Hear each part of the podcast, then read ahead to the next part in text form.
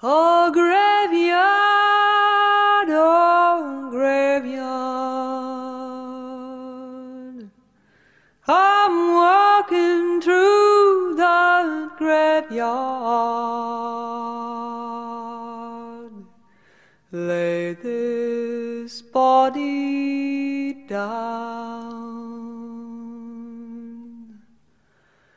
I see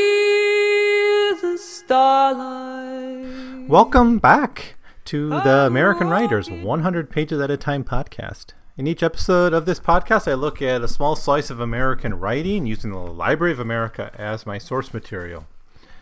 Now, in this episode, I'll be putting some closure to this series I've been doing on W.E.B. Du Bois.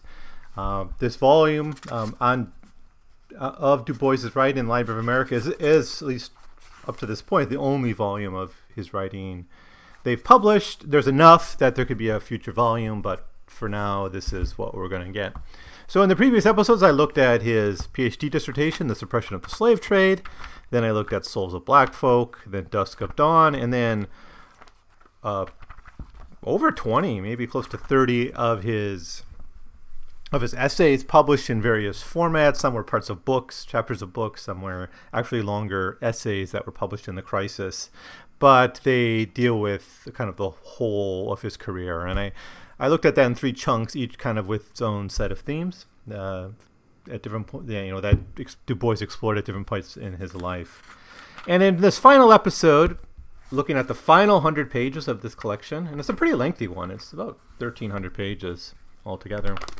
Uh, one reason for that is the suppression of the slave trade. The first book is is almost 400, but only half of that is text. The rest is like appendices. So if you cut out those 200 pages of appendixes from there, it's it's still a you know an 1100 page uh, volume of his writing. So it's worth it's worth picking up. I think it's a really good anthology overall. Even though I had some gripes with it, not including certain works and including other works just in fragments, it's still strong. But um, now, the final 100 pages or so of this book includes articles from the crisis, all published between 1910, when the crisis began, and 1934, when Du Bois resigned from the crisis.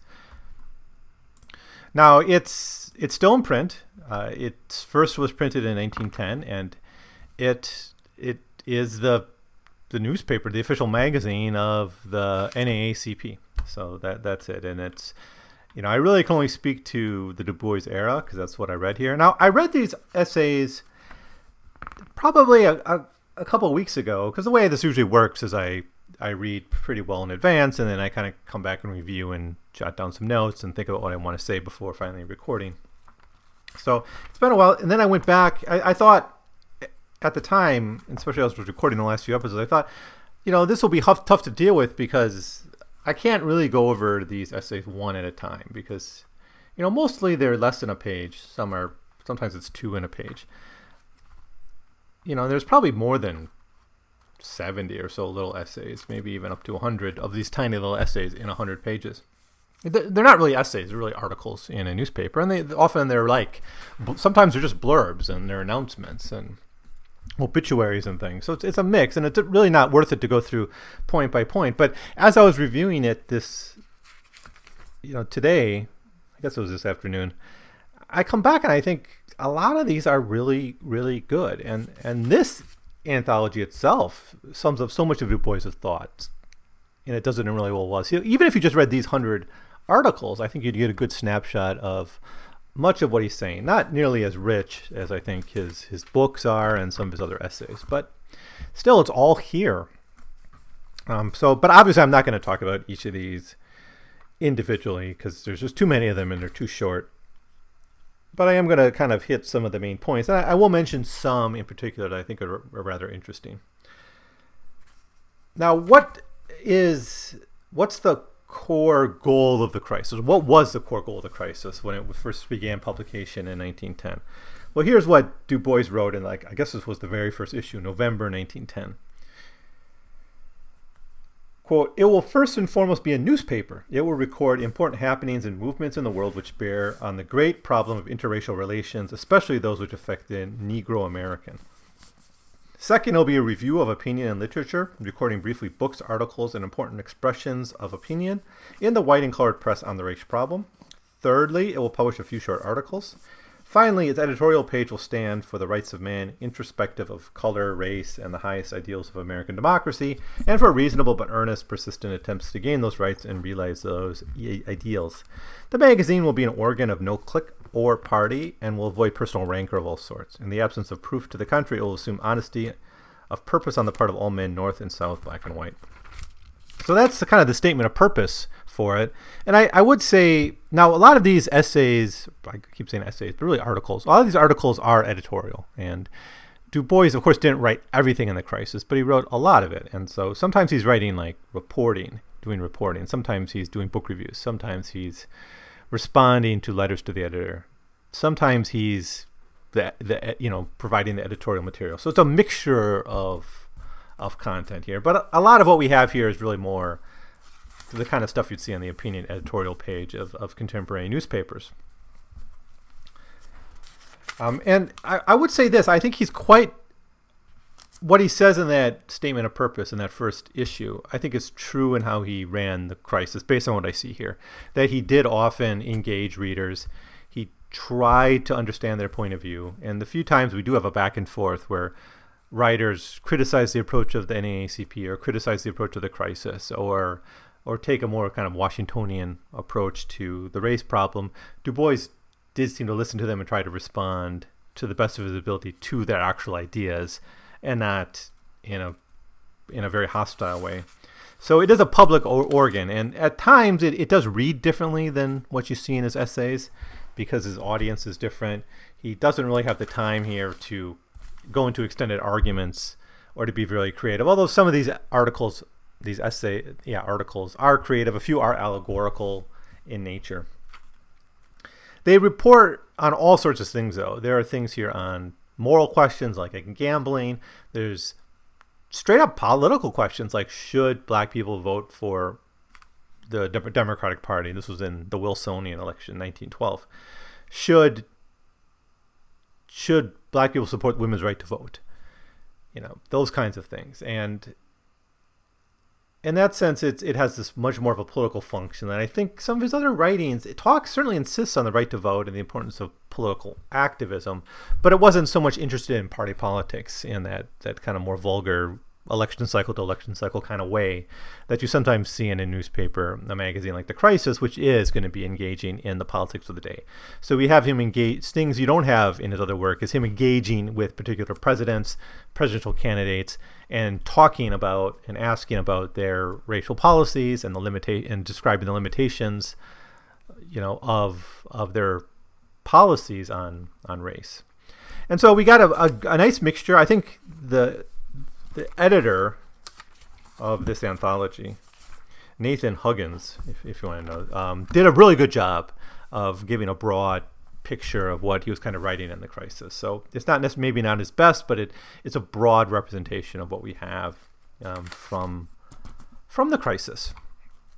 So at this point, I'll I'll just I guess talk about a few of these articles, and as you know things come to my head, I'll, I'll kind of try to connect them a little bit more. Again, I, I think the best way is just trying to go into this and just just chew on these yourself because they're really they're really nice little gems. And these are the kind of thing if you just read The Souls of Black Folk or even Dusk of Dawn, you're gonna miss this aspect of, of his writing. And I, I think it's a real service that they took the time to include this because it, it, must have been a lot of work going through the crisis and, and finding these articles and choosing them and I don't know if rights are an issue for the for most of these, but you know maybe for some of them. So it was uh, just kind of it's impressive as an editorial job here and what was collected, and and sometimes things are chosen because of the important people that are being talked about in the article. Like there's the obituary of Charles W. Chesnutt, for instance. Okay, so I'll just, just jump into some of these directly. Um, 1911 June, there's an article called "Business and Philanthropy." And you know in a way he's he's talking a bit about strategy here. He's talking about the best way to achieve racial progress. And he does something which i think is hinted at in, in books like uh, oscar wilde's the soul of man under socialism in talking about the limits of charity and the limits of philanthropy, that, that they're not that liberatory. You know, they, they make life more bearable for poor people or, or oppressed people, but they don't really have that job of, of uplift. So, you know, the way he puts it is business pays, philanthropy begs. Business is reality, philanthropy is a dream. Business first, philanthropy afterwards. Afterwards. Is it true? No, it's not. It is a foundation falsehood of our perverted social order. So w- one part, one thing he's doing here, though, is he does see. I mean, he's got a kind of a broad definition of philanthropy here. It's not just about like charity so much. He doesn't even really use the word charity here, but he he sees it more as as kind of public service or social service or or kind of engaging in the public sphere in performing services necessary to human welfare is the way he puts it. And he sees to see that as superior to just straight up business, which he finds much more hard headed and, and, and coarse. But at the same time, he doesn't see like philanthropy as itself the way out, uh, the way for, for social progress. So what I think he's calling for here is for well, what he, he seems to call for professions and quote unquote business. Although he kind of uh, is a bit hostile to the term business in this particular article, but he thinks business should be focused first on what is what people need. So there's there's almost like a unity between philanthropy and and business in a way, or, or like people's need for a career and a need for a job to be one of social welfare and social benefit. Now, in 1913, in March, right when uh, Wilson was inaugurated, he, he addresses the relationship between black people and the Democratic Party. Of course, traditionally, black people voted Republican, and then much of the in, in the early 20th century, you had disfranchisement in much of the South. So it didn't mean all black people didn't vote, but you know, regionally they could vote in some parts of the South they could vote, and there's always a certain population of black people who could vote, even with disfranchisement laws. Although it varied, right, from, from state to state based on the local means by which disfranchisement was achieved. But of course, in the North, you didn't have the same kind of laws. And he starts to be talk. He starts to talk about how, you know black support for Wilson and for the Democratic Party, and that's not really going to be codified probably till the New Deal, and certainly and not till the '60s. Um, but you know, we start to see, at least in Du Bois's mind, we start to see growing support for the Democratic Party by black people. And he does say, partially, you owe.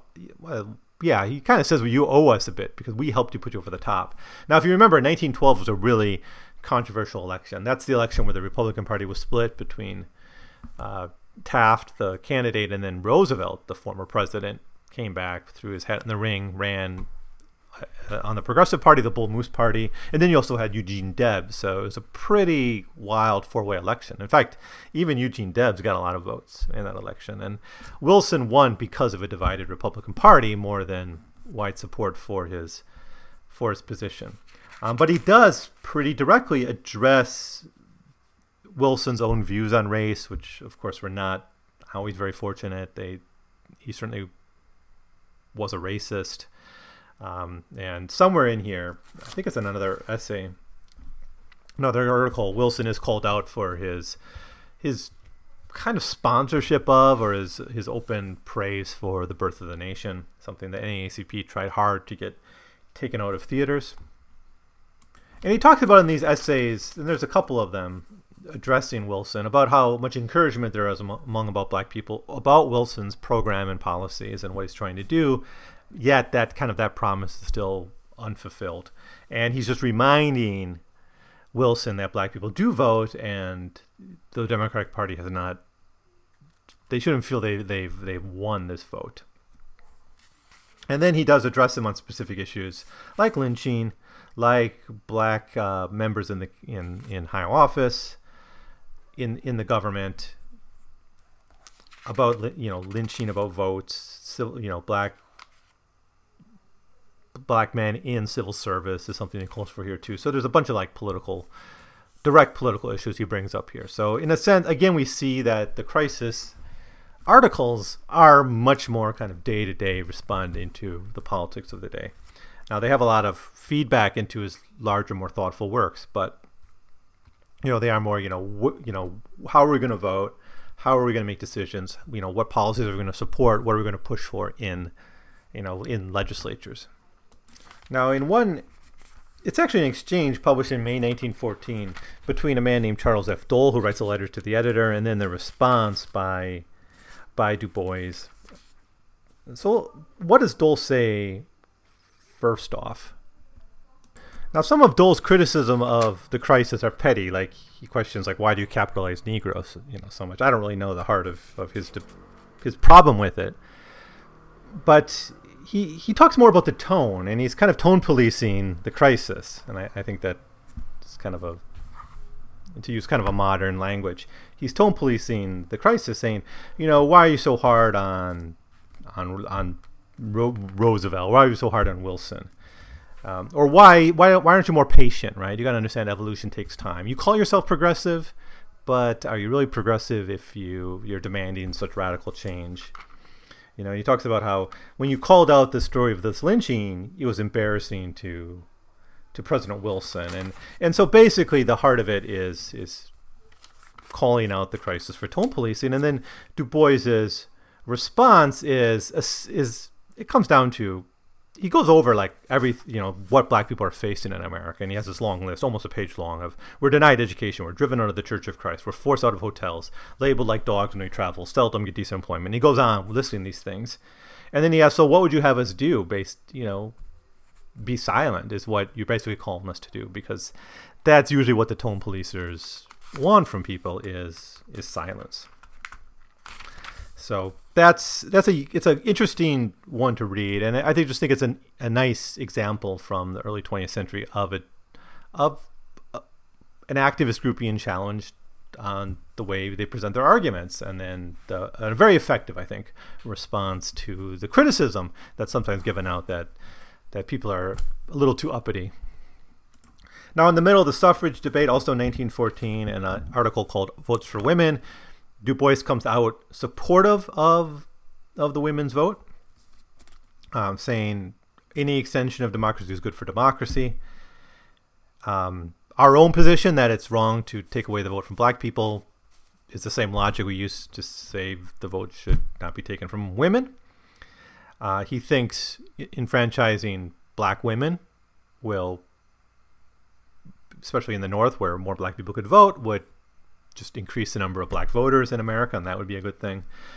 And and he also thinks that enfranchisement of white women in the South will also help in terms of policy. So I don't know if there's any truth to that. You know, of course, the vote was granted to women in 1920 or 1919 and the 20th Amendment. Did uh, that change these things? I don't know, but he thinks it could be. Um, yeah, again, the same year, in fact, the same month, we have an article called The Prize Fighter, which is about Jack Johnson.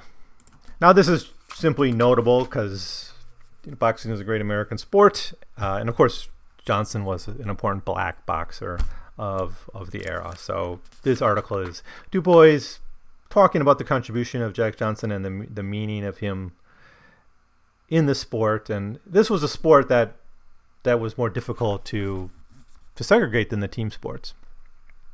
What's not talked about is his 1912 uh, the prosecution under the Mann Act that Jack Johnson faced, which was certainly a racially charged um, accusation. Now, why not talk about that? I think that's an interesting question that maybe we could think about. Is it just because the implication of of the case well, if we just read the Wikipedia article on this, says on October 18, 1912, Johnson was arrested on the grounds that his relationship with Lucille Cameron violated the Mann Act against transporting women across state lines for immoral purposes due to her being an alleged prostitute.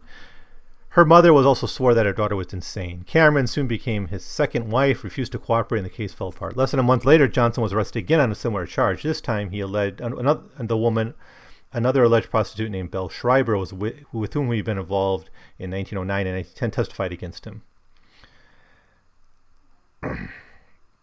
so, wow, that's interesting. In the courtroom of Kenesaw Mountain Landis, the future commissioner of baseball who perpetuated the baseball color line until his death. Johnson was convicted by an all-white jury in 1913. That's not. Ta- I mean, this case is not talked about here, but I think Du Bois doesn't want to go there because of the the kind of the juicy details of the case itself, or maybe they're talking about somewhere else in the crisis. I don't know, but not in this particular article. Now, I'll come back to boxing when we look at A.J. Liebling. It may not be a while till I get to him, but the Library of America has two volumes of Liebling's writings. One is his World War II writings, and the other is um, some of his journalism, but particularly the sweet science. And I'm looking forward to looking to that, but it, it's not on my docket right now, so I might get to it in the future. So he's got an interesting article uh, in 1914 again. Uh, called Does Race Antagonism Serve Any Good Purpose? And he's a bit, well, it's more of a dissection of the whole question of, of race antagonism. I mean, he gives four reasons why people tend to support racial antagonism, or kind of the idea that that history and society are broken up into races that are mutually antagonistic. The one is the first is kind of the social Darwinian argument that this is kind of just an extension of our desire to survive, and we, we need groups to do that. The second is, quote, racial antagonism, whether instinctive or not, is a reasonable measure of self defense against undesirable racial traits. And that's that's kind of the that's more of the kind of the racial purity argument that that white people would argue we, we need to keep these the bad aspects of the other race, and perhaps some black people are making the same case. And he doesn't think either of these arguments are, are that good. Three, race antipathy, antipathy as a method of race development. So this would be more the idea of the black nationalist idea, or the national, the racial nationalist idea that through separatism we can have kind of an uplift in, in development. And then finally, race antipathy as the method of group specialization. And there the argument is that like different groups do different things quite well. Um, and he kind of just leaves us on a question like these are the arguments and these are often used and and he's saying like when we talk about race and antipathy and racial antagonism that there's different reasons people will be embracing it so it's more of a taxonomy of of the question than and we know from his other writings he had a very complex idea on the interrelation between being an american and being black and being both at the same time and what that meant for the black mind and black consciousness and and the struggle and all of that. In January 1915, he he talks about an editorial, "The Alleged Failure of Democracy." No, this is what he wrote. So it was published in the Boston Globe, "The Alleged Failure of Democracy," and then reprinted in the Crisis. And what this is about is really reconstruction, and I think it's it's similar to what he wrote maybe in Souls of Black Folk, and later would write in Black Reconstruction in America. But it just talks about democracy as something that was actually setting root in the South in Reconstruction, and then that was taken away. And he, he points to three things that Reconstruction governments did particularly well. One is the public school system to giving poor whites the vote who, who didn't have it or didn't have much political say in the old cotton south and then basically beginning of a social welfare system he calls it an eleemosynary institutions and social uplift quote the negro was not disfranchised because he had failed in democratic government but because there was every reason to believe he would succeed and it was his success which the beat masters feared more than his failure we have here reports on lynching there's a handful here on lynching. There's another one here on women's suffrage. Oh, this is interesting. So, March 1918, he has an article called Paul Leroy Robeson. So, Paul Robeson was born in 1898. And if you don't know, he's a very famous African American singer, um, very influential in the middle of the century, uh, very much on the political left. He had Pan African uh, attitudes as well, very much a strong believer in the anti fascist struggle and you can search him on YouTube. You can even hear him singing like the Chinese national anthem in Chinese and uh, the Soviet, the hymn to the Soviet Union, things like that. So he was very much on the political left. But this was written in 1918, so Paul Robeson would have been 20 years old, and it's about his athletic achievements and as a college student in in and in high school and at, at Rutgers. So he enters Rutgers and it mostly talks about his sporting achievements. And then at the very last line, it says he's a baritone soloist. Uh, and now, of course, everyone knows Paul Robeson as the soloist, as the singer, but uh, it's only mentioned here in the afterthought. So I think that's a really interesting addition here. It doesn't really add much to understanding Du Bois, but uh, but what's important here is that the crisis was paying attention to successful students and, and honoring them in the pages of of the crisis as much as as much as they could and as much as they knew about people. In 1919, we start to get a handful of of articles that that go back to this Wilsonian moment. You know, what is there is what does national self determination mean for Africa, for Asia, but particularly Africa was their concern. And this this article from February 1919 is called Reconstruction in Africa, and it basically asks for independence to the German colonies in Africa, and that being the foundation for a reconstruction of of Africa from colonization to to freedom. He's got other another essay on another article on the returning soldiers, which also says we're returning with full expectations of achieving now a victory for democracy at home, and that means destroying Jim Crow. The same year, he has to deal with the Russian Revolution and the Red Scare, and basically radicals. And you know, one thing that a lot of American communists and people on the left did in these years was to point out racism and Jim Crow, you know, as a reason to support socialism. Right? Like we won't do that to you. And so the question to the crisis, which is even though Du Bois would end up being essentially a communist and he had these left wing sympathies, he couldn't now he's advertised that in the crisis, which is a was a much more mainstream publication, a much broader audience, and it had practical political goals that it wanted to achieve. So it had to be a little bit more careful about how it talked about these questions. And here's what he says. He says, Our task, therefore, as it seems to the crisis, is clear. We have to convince the working class of the world that black men, brown men, and yellow men are human beings and suffer the same discrimination that white workers suffer. We have, in addition to this, to espouse the cause of the white worker, only being careful that we do not do it in a way to jeopardize our cause. We must, for instance, have bread. If our white fellow workers drive us out of decent jobs, we are compelled to accept indecent wages, even at the price of scabbing. It is a hard choice, but who is to blame? Finally, despite public prejudice and clamor, we should examine with open mind in literature, debate, and in real life the great programs of social reform that are day to day being put forward. End quote. So that is sort of code for we need to consider what's going on in Russia as a way maybe to achieve a more just and fair society. So it does come out open minded on radical ideas. I, I think actually the heart of this is kind of a, a bit of a criticism of Claude McKay, who gets called out um, for maybe being a bit too radical. We in 1921 we have an article on President Harding and his commitment or lack thereof of social equality, and so we got the same kind of calls for education, the right to vote, uh, racial equality, and and all that. Um, in 1922, we have a couple of essays, and it, one was written in May, and then there was a follow up in September on Lincoln. And I'll, I'll, read the first one. This is what Du Bois said about Lincoln in May 1922. And then he got, like, I guess some flack for this, and he responded. But let's look at the first one. Abraham Lincoln was a Southern poor white of illegitimate birth, poorly educated, unusually ugly, awkward, ill dressed. He liked smutty stories and was a politician down on his toes. Aristocrats, Jeff Davis, Stuart, and their ilk, despised him, and indeed he had little outwardly that compelled respect. But in that curious way, he was big inside.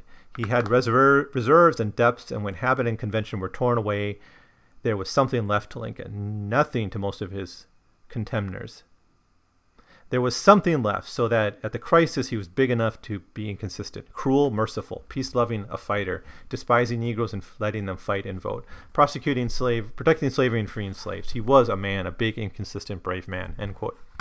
Now, I think from our standpoint, if you've read recent scholarship on Lincoln, there's nothing controversial about much what he says. Maybe he's a little bit harsher than he needs to be, but he's trying to make the point that you know the you know the great emancipator you know, let's not go too far with that. It's sort of what he does, I think, through the back door in Black Reconstruction in America when he talks about how slavery ends and he focuses on black activism on the plantation when doing that. And the response is basically it's called out for this, and it's a bit of a sorry, not sorry.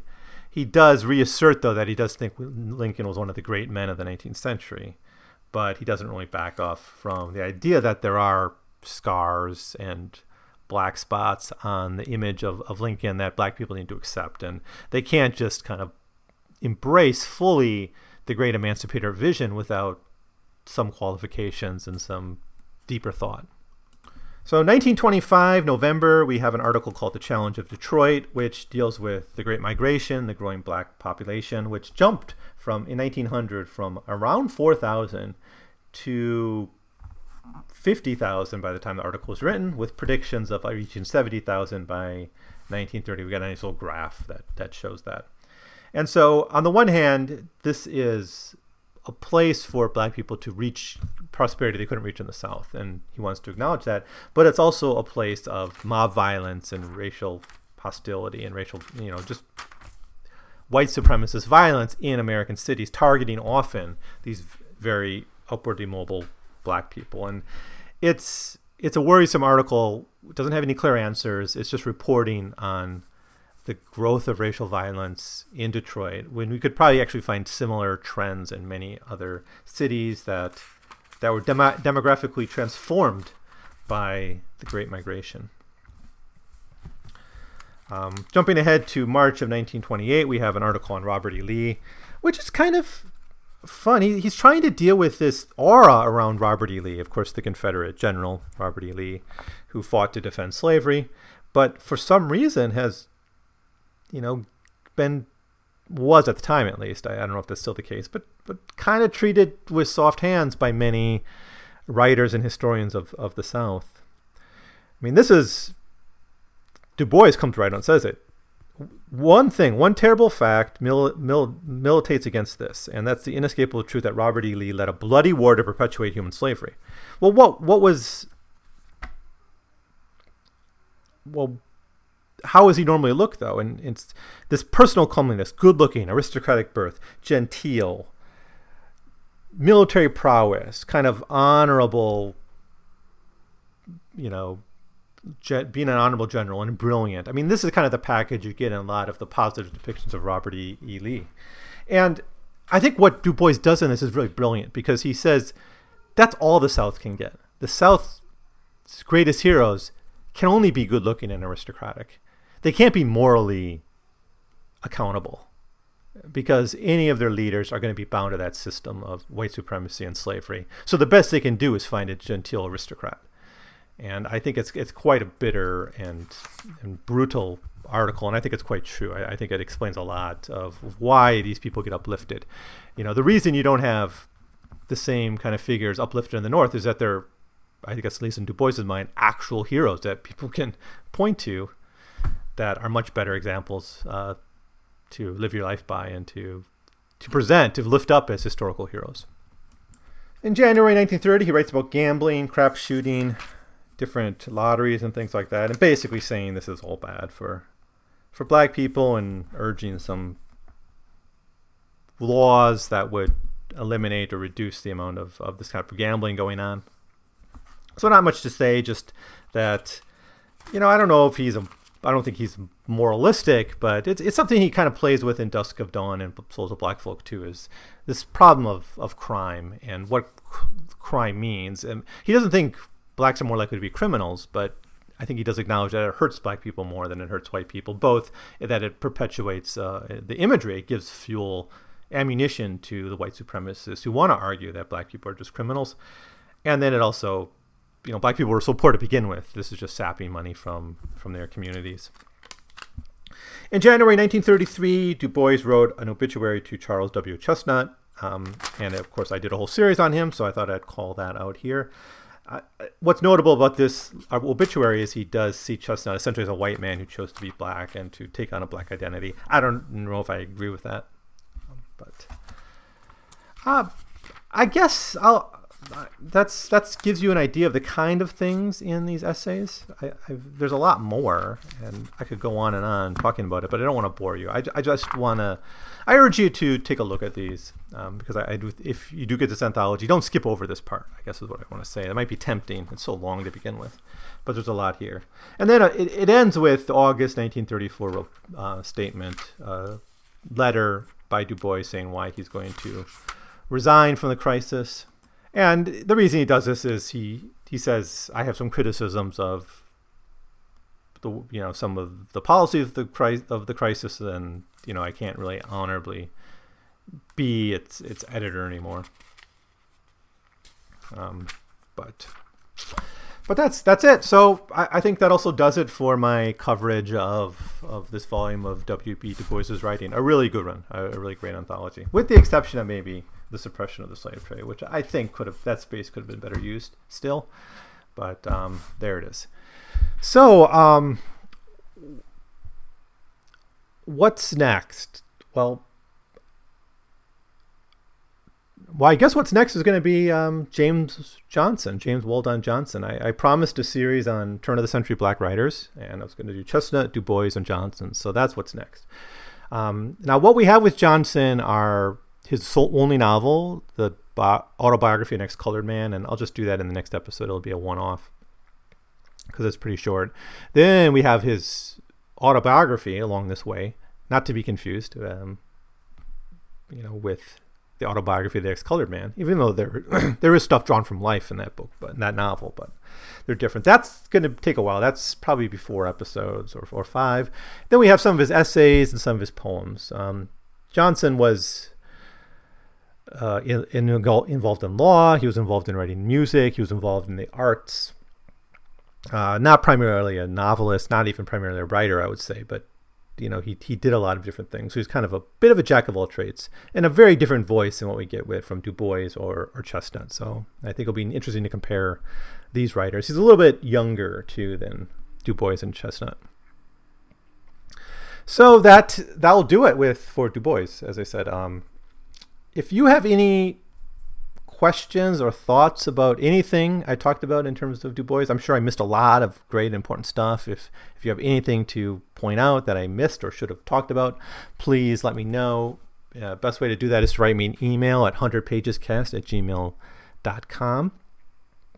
And I will be back next time with uh, my review and my comments on the autobiography of the Ex-Colored Man by James Weldon Johnson.